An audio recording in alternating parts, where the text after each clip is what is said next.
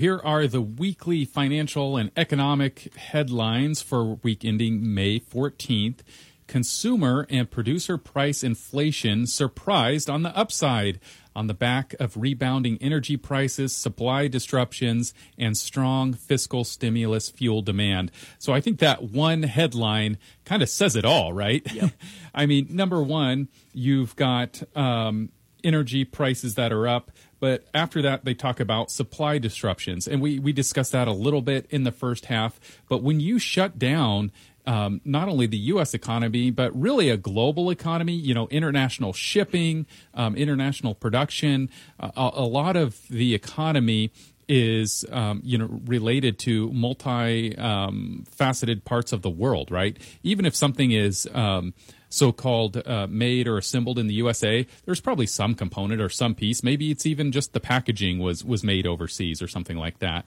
And so you've got these supply disruptions um, it's going to have an effect, and that's what we're seeing is that there's there's not um, a lot of availability out there because of these um, shutdowns and lockdowns that occurred. Yeah, it's that ripple effect that just causes these price increases that we're going to see happen. We're Right. already feeling it. Right. Um, we're going to see it even more. I don't believe, Rick, that we're in store for some kind of hyperinflation kind of a thing, which is which is really kind of defined as a thousand percent increase.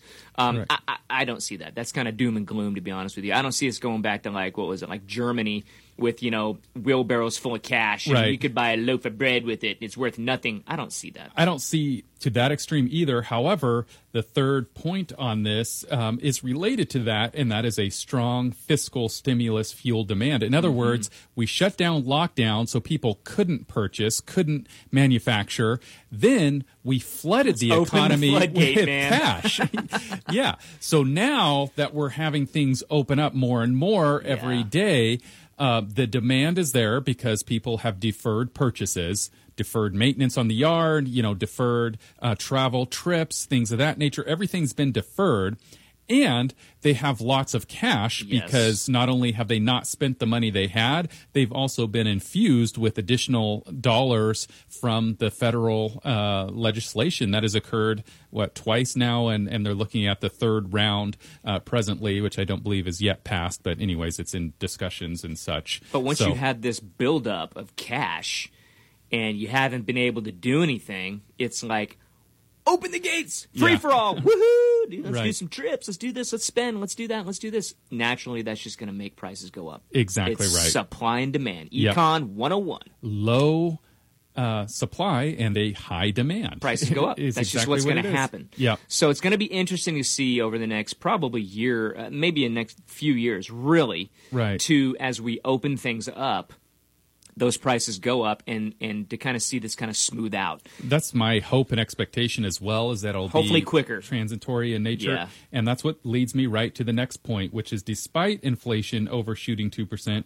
several Fed officials reassured markets that there won't be any tapering of asset purchases anytime soon, since the spike in inflation is viewed as transitory. So they also view this particular event as transitory, and of course, that's that's my hope as well moving on from there, uh, we look at um, the, the job market and employment, right? So, unfilled job openings amongst U.S. small businesses rose to a new record high in April, but finding qualified workers is proving difficult, and expectations that these openings will be filled lag behind. I have two stories on that. One is um, sort of uh, statewide. I saw a news story in LA where they're having to pay dishwashers, you know, twenty dollars or more because they just can't get them right. Yeah.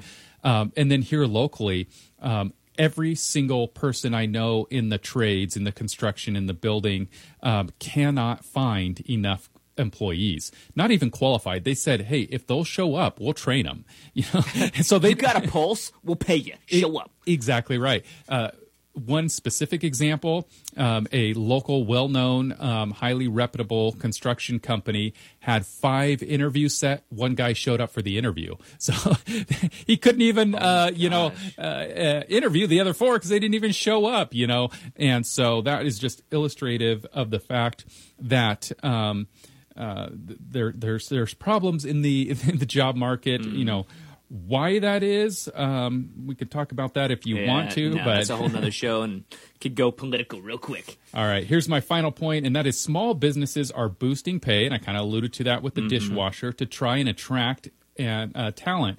Uh, the share of firms raising compensation rose to 31% in April, one of the better historical showings. Another 20% plan to raise compensation in the next three months. So again, yeah, you're you're raising compensation. You know, prices could be going up along with that as well.